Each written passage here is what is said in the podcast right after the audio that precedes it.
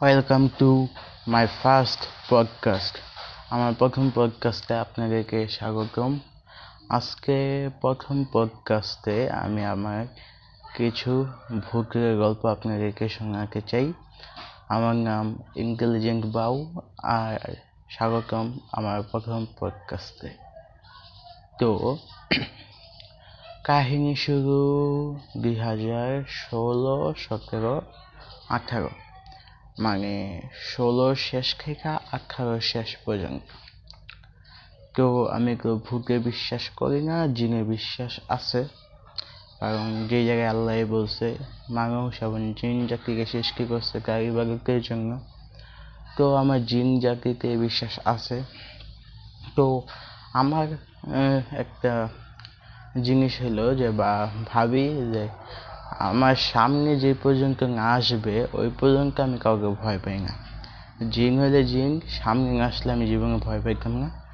Movie দেখতে বুকের গল্প শুনতে আমার সমস্যা নেই, কিন্তু সামনে আসলে আমি শেষ।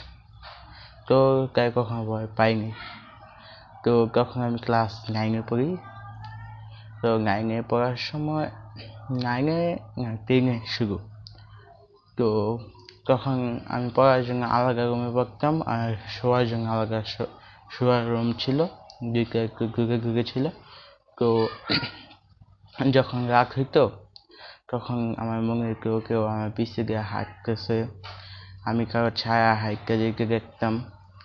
কেউ আমার সাথে বসে আছে, কেউ আমার কাজ করতেছে। আমার গেলে আমার মনে হইতো।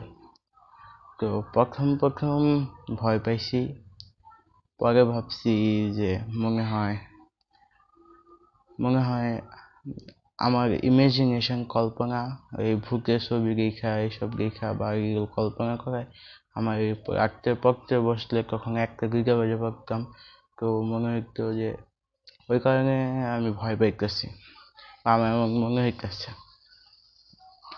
তো আমি বেশি গ্রাহ্য নেই তারপর আমার গেলে এমন মনে হইতো দেখতাম বাসায় বললেও বলতো বিশ্বাস করতো না ঠিক মতো, বা বলতো যে একটু আগে পরে আসিয়া পর তারপর একদিন এসএসসি এসএসসির সময় এসএসসি পরীক্ষা টেস্ট পরীক্ষা কিছুদিন আগে আমি পড়তেছিলাম পড়তে পড়তে ঘুমাই গেছি।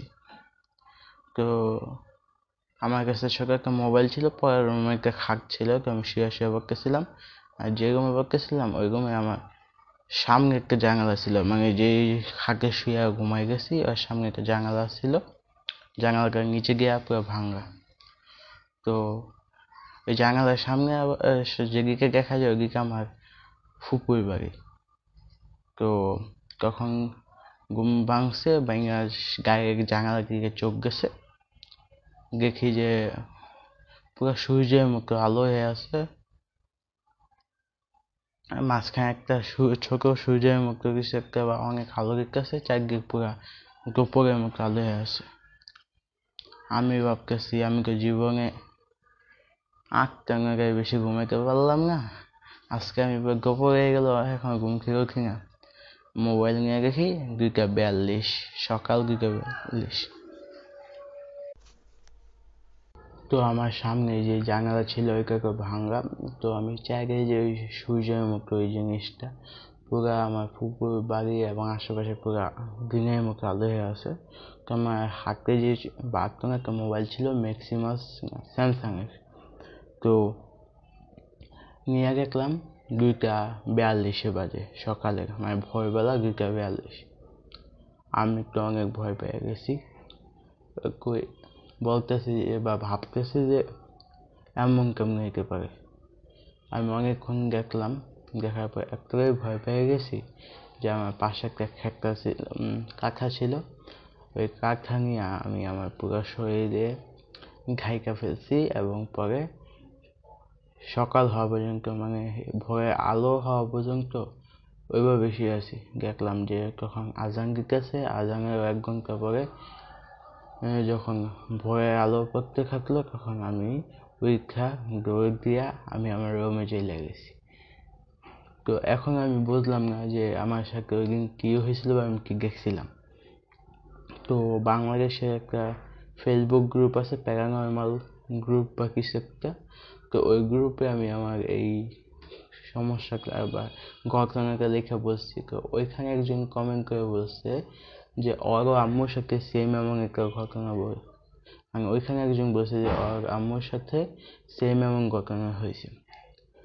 তো আমি জানি না ওই দিন আমি কী দেখছি, কেউ জানলে আমাকে প্লিজ ভয়েস মেসেজ করতে পারেন। আর নয়তো কেউ যে কোনো শায়েক বা হুজুরকে জিজ্ঞেস করে উত্তর পান, তাহলে আমাকে ভয়েস মেসেজ করবেন।